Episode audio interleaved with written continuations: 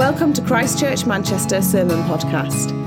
CCM is one church that meets every Sunday in various locations across Manchester. For more information about who we are or about our Sunday meetings, please visit www.christchurchmanchester.com.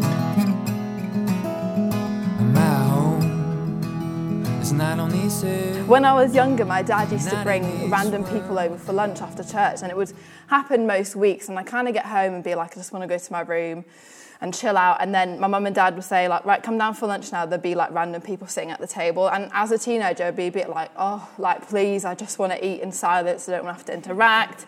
Don't want to have to meet new people. Like, I, I really don't want to do this. And um, it would happen quite often, sometimes at Christmas as well. My dad would invite people over.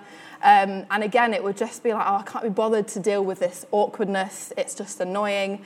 But actually, in hindsight, my dad was being really kind. These people often um, would have been eating lunch alone, would have been spending Christmas Day alone. Um, people who are maybe going through a tough time or who are new to the church. And he would just invite them over. Like, first moment he met them, they would be around for lunch, um, like literally the next day. And um, I was a bit of a moody teenager and didn't really care about that. But my dad was just being really, really kind. And he was just showing um, kindness that, um, you know, he didn't get anything returned from it, but he was just being a kind person. And um, that's what I'm preaching about tonight is kindness and how King David shows kindness. Um, so it's another sermon on our um, David's 10 rules for life. and we've been doing this in the evening services, looking at lessons that we can learn from the life of King David. Today's rule, as I said, is about kindness. Um, so I'm just going to launch right into reading the passage. It's from 2 Samuel chapter 9, and it goes David asked, Is there anyone still left of the house of Saul to whom I can show kindness for Jonathan's sake? Now there was a servant of Saul's household named Ziba. They summoned him to appear before David, and the king said to him, Are you Ziba? At your service, he replied. The king asked, Is there no one still alive from the house of Saul to whom I can show God's kindness?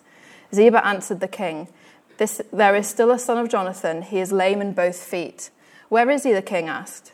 Ziba answered, He is at the house of Machir, son of Amiel, in Lo-debar. So King David had him brought from Lo-debar, from the house of Machir, son of Amiel. When Mephibosheth, son of Jonathan, the son of Saul, came to David, he bowed down to pay him honor. David said, Mephibosheth, at your service, he replied.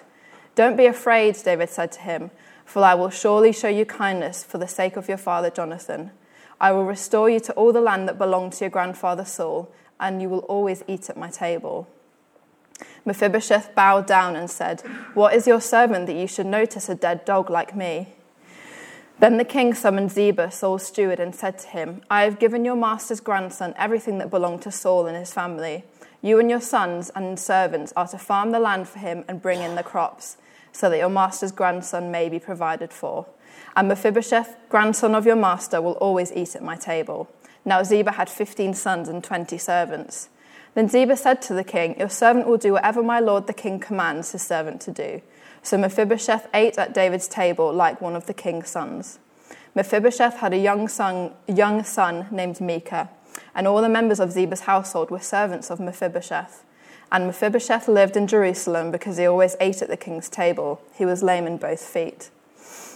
So, in the previous sermons, we've seen David do everything from being selected to being a king as a young boy to basically dancing naked in the streets, pretty much. Um, so, David has many layers, he does a lot of things. But in this passage, David quite simply is being kind, a bit of a simpler message perhaps. The context to this passage is that Saul, the previous king of Israel, and his son Jonathan were killed. So now David, who was Saul's rival to the throne, is king. Yet he is seeking out any descendants of the previous king. Jonathan was actually a very, very close friend of David, and his son Mephibosheth is the only known survivor to Saul's dynasty. In those days, it was quite customary that the, um, for the new king to seek out any members of the previous king's family and to make sure that they were killed so that the new dynasty was completely protected. In David's dynasty, Mephibosheth um, would have been a threat to him, but instead of meeting him with the expected brutality and just ki- killing him, he actually meets him with unexpected kindness. So, who is Mephibosheth? A bit about him. First of all, that name, very difficult to pronounce. Um, and considering his dad's name was Jonathan, it's a bit confusing as to where this name came from. But I did research about how to pronounce it, so this is the correct pronunciation, apparently. Um, So we already know that he's the grandson of the king um, and a son of David's close friend Jonathan. Both of them are now dead. He is also described as physically disabled. He got these injuries when he was a baby. Earlier in 2 Samuel, it tells us that when the news broke out of Jonathan and Saul's death, his nurse picked him up to flee, but in the process, he fell and these lifelong injuries resulted. Now, many years later, Mephibosheth is an adult and he's being sought out by King David. David's interactions with Mephibosheth should have been violent, but instead they actually show complete kindness. Um, so I think the two things that I've drawn out from this passage that I want to chat about tonight is that it both shows God's kindness to us, but it also provides a really practical example of how we can aspire to live in kindness to others. So that's what I'm going to go ahead and unpack. So, again, something from my childhood. My mum saying to me, and I'm sure you all relate as well, don't say anything nice. Don't say anything if you can't say anything nice at all. Um, and so that often had to be said quite a lot in my household when me and my siblings were bickering. Um, but sometimes we would take it a bit far and we'd be bickering, and my mum would say, Right, don't say anything nice. Don't say anything. if you, don't say anything nice. No, just don't say anything if you can't say anything nice. But we would take it too far and be like, Right, well, I'm just not going to speak to any of my siblings for the next day, two days, three days. Um, and it just got to the point where my mum would be like, okay, please just actually speak to your siblings. Uh, but it is a fair lesson to be taught to stop us being mean or rude to other people. But actually, it's also saying you don't have to be kind, you can just be neutral, not give any kindness, just restrain yourself from not giving any rudeness. Um, but if Jesus had this attitude towards us, with all the sin and brokenness in the world, there maybe wouldn't actually be anything that can vouch for us deserving his kindness or his love but yet Jesus gives it to us anyways. Um, God's kindness goes beyond boundaries and beyond expectations. So when we look at this passage, we can see that David completely goes in the opposite direction of what is expected with his kindness. He goes after the person he's supposed to kill and the person that doesn't deserve his kindness, but he actually gives them the ultimate treatment of love. And we can look at this event and use it to show how Jesus seeks us out and gives us his kindness despite our failings or our lack of perfection. When we read this passage, it mentions twice about the physical disability that Mephibosheth has. To us, it might seem kind of strange or unnecessary that this was mentioned as like a defining description of Mephibosheth. But at that time, culturally, a physical disability meant that you were treated the lowest in society. Old Testament law meant that Mephibosheth would not be able to enter the temple due to his blemishes. In the Old Testament, the temple was where the priest would go to give offerings and experience and draw near to God. So Mephibosheth would never be able to draw near to God in their eyes. He also wasn't a viable worker, a viable warrior, so he would have been seen as an outcast in society and would have been seen as unfit to be in the presence of a king. Yet that's who David invites in, and that's who David goes after. You can even kind of see it in the way that the passage is written, that the writer is absolutely shocked that someone with Mephibosheth's circumstances would be invited into the king's presence. I kind of think it's hilarious that if we read the last verse, it says, And Mephibosheth lived in Jerusalem because he always ate at the king's table. He was lame in both feet. So it's like they finished the story, but they just had to remind us that Mephibosheth had this physical disability. It's like the writer was mind blown that this event even happened the sequence of events is so unlike how it predictably should have gone. I think we can translate that exactly into what Jesus has done for us. Um, our sin has separated us from God and made us unable to be in, in His presence because He's completely holy. But then Jesus comes along and changes that. By sending Jesus to the earth to die on the cross, He can take the blames for our sins so we can be in God's presence. Through these actions, God is finding a way to get close to us. He is seeking us out and bringing us into His presence. And even though our sin makes us imperfect, we can come into His perfect presence. I think as well, this passage also shows David's kindness completely changes Mephibosheth's value in himself. And I think that's how God can transform us as well. If we read verse 8, it says, Mephibosheth bowed down and said, what is your servant that you take an interest in a dead dog like me? He literally called himself a dead dog, which is to compare himself to the nastiest thing he could think of because for Jews, a dog was the most repulsive animal. And on top of that, a dead dog meant that it was really unclean. So he was saying, I'm repulsive and I'm unclean. And to be quite honest, reading this verse, it breaks my heart a little bit that Mephibosheth sees himself that low At first, I thought, how can someone see themselves like that? And then it dawned on me pretty quickly that it's actually not that hard to imagine it. I've seen myself in that place at some points in my life. Um, for example, when I was younger, destroyed myself with bad eating habits, but I still couldn't look at myself without thinking that I was disgusting. And I'm sure there's a lot of people who are in that place right now, whether it's different circumstances, different issues, but we can see ourselves as nothing more than unworthy or repulsive. Whatever it looks like, we've put ourselves down and we say words over ourselves that put such a negative value on us. But if we read verse 11, it says that Mephibosheth ate at David's tables like one of his sons. David gives Mephibosheth privileges of a king's family, even though he isn't a king and he actually should be the enemy. The fact that he said he could eat at his table continually gave Mephibosheth the honour of a really close relationship with the king. Mephibosheth saw himself as low as a dog, and perhaps the rest of society did as well. So it wouldn't have been that shocking for David to have treated him the same. But he didn't. Instead, he treated him like the son of a king, gave him the complete opposite honour than what, we, than what he thought he deserved. And that's how God sees us too.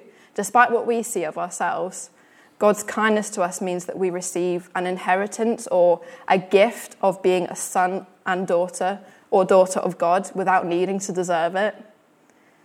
By Jesus closing the gap between us and God, we are given a sonship or a daughtership through Jesus to inherit a promise of salvation and eternity with Jesus. We don't deserve it and we haven't done anything to earn it, but it's just given to us freely. When we view ourselves as low or undeserving, even that doesn't deter God from but in it, actually in fact it, he gives us this value of being sons and daughters of a king God doesn't take away the things that we don't like about ourselves, but instead He empowers us into the status of royalty as we are. He wants us and sees us as we are and loves us like that because of Jesus. God sees us in our low self esteem, in our self loathing, in, in whatever it is, whatever place we're in. He still places that title of royalty on our head. And like, what kindness is that? Who does that? But God does do that. He looks at how we label and treat ourselves and says, You're not that. You're a son and daughter of a king, and you will eat at my table forever. And I think that's how transformational God's kindness is. It gives us value way more than what we can even comprehend or what we could ever be. And I think it's good and well enough that we can know this truth. We know about God's kindness, and it means being invited into His presence and that He seeks us and is kind to us. But to really feel and experience that is another thing. I'm going to pray for this at the end of the sermon, but I just wanted to say that this is something that we can feel and experience in our day to day lives. This passage demonstrates David's kindness um, in such a mirror image for the way that God's kindness is given to us each day. We don't always feel that way, and we don't always um, experience that, but we know it's there. But we can actually ask God for a true experience of His kindness, an experience of His presence, of His grace, so that we can know in our minds, but also feel in our hearts how much He has given to us in His kindness. There are many ways we could do this, such as meditating on the truth of the Bible, um, singing it over ourselves in worship, asking the Holy Spirit into the room. And I'm not saying that we will always feel that kindness or that value, but it's there, and Jesus is always seeking to give it to us. So when we have a time of worship at the end, I'm going to pray that, that, that the Holy Spirit will come and intervene with those who need to feel God's kindness. But even in our average day to day life, find ways that suit you to remind yourself of what God did to us, what God gave in, in his salvation, and see how much value he gave to us by doing that. The truth that God is kind to us and wants to bless us with kindness will always be there. It's just a matter of teaching ourselves to look for that despite what's going on in our lives. I think, as well as um, this passage being a rule for life about accepting and experiencing God's kindness, it's also quite practical on how we can live out that kindness as well. Um, there's this movement and like a foundation called Random Acts of Kindness, and they have a website where people can anonymously write their acts of kindness. And I was reading through it, and it was actually really nice to see what other people are doing. Um, some of the ones you can tell are written by kids, and they're quite funny, so I'm just going to read out a few. So one of them says, My sister does not like to play by herself, so I played with her, even though I did not want to. Another one says, One time my friend was being nice to a group of kids. A kid was making fun of me, and I said, Don't even get me started on your hair. My friend was kind to both of us, and that made me see that I should be nice too. If I'm kind, I will have more friends. and then there's just some really sweet ones that said, I gave my lunch money to someone who needed it more. I was at school, we were at lunch when my friend saw this girl eating alone, so I asked her if she wanted to sit with us. And these stories are actually really heartwarming and uplifting. And it's clear that there are a lot of people out there doing um, practically living out um, kindness. But to be honest, and I know this is true for myself, kindness that doesn't benefit ourselves in any way is often something that's quite easily forgotten. Um, and like I said, I know it's quite true in my life, so I'm preaching to myself when I say this as well. But when we read the passage, that word kindness, um, in Hebrew, the original translation is this word hesed, which in other places in the Bible is translated into words such as, such as loving kindness, grace, mercy, favour. And from these meanings, we can see that favour is shown out of the goodness of one's heart, but not because it's earned or deserved. We can carry out the same kindness that we talked about God giving, God giving to us. We should seek out our enemies, seek to bless them. We should look for the poor, the weak, oppressed, and bless them. We should bless others when they don't deserve it and bless them more than they deserve. David even says it himself. He wants to show God's kindness that he has experienced to others. Jackie Pullinger says, The desperately poor are not going to come to us to hear the good news. We have to go to them. For those of you who don't know who Jackie Pullinger is, at the age of 22, she felt God telling her to go to Hong Kong and spread the word about Jesus. She ended up going to the Kowloon walled city, which in her time was unpoliced and was a massive hub for opium production, drug dealing, and gangs. So she really knew what it meant to give kindness and expect nothing in return. And this quote sums up exactly that. We can't wait for people to come to us to be deserving of our kindness, to be good enough to warrant our kindness. The people that need it most will be unable or unwilling to do that. And I think that's what can make it hard about giving kindness. It can feel the opposite of what we want to do or what we're expected to do. And it was the same with David. He would have been expected to have sought out Mephibosheth to kill him, except he went in the opposite direction and gave him more grace and more kindness than, he, than was expected or deserved. And like it, we can be honest and admit that it's hard. Showing kindness isn't always easy or it isn't always the natural response in certain situations. But this passage also shows how we can do it. Again, David specifies that it's God's kindness that he's showing. We don't have to rely on our own strength or even our own reasoning to justify why we should be kind to people. Instead, we can think about God's kindness, showing no boundaries and putting value on others even when we might not see value on them. And I think this can actually be quite a relief for us. We don't have to search for logical reasoning as to why we have to be kind, we just can, because we know that God sees that person and loves that person, and we have to respond the same. It's not our place to choose who deserves kindness or not when God has given us complete conditional, complete unconditional kindness. And I think kindness can be a really powerful statement as well. We were saying before that for King David to show kindness to someone with physical disabilities like Mephibosheth was not expected of him as king. And while I'm glad to say we've progressed from that attitude um, to a point of inclusivity in our society, we still have a really long way to go. Our kindness can be used to show compassion to marginalised communities, to oppressed communities, and to make a statement that shows how Jesus loves those people where so many people on earth don't. Again, our kindness isn't used to make gain for ourselves, but it's a way to show God's kindness, to show how God kindly gave us his son so that we could have a relationship with him without us even deserving it. David chose to use his words to build up Mephibosheth rather than tear him down. And I think the application for this one is quite clear. It's not easy, but we are called to be kind people especially people who don't deserve it or can give nothing in return. That's who we're called to be kind to.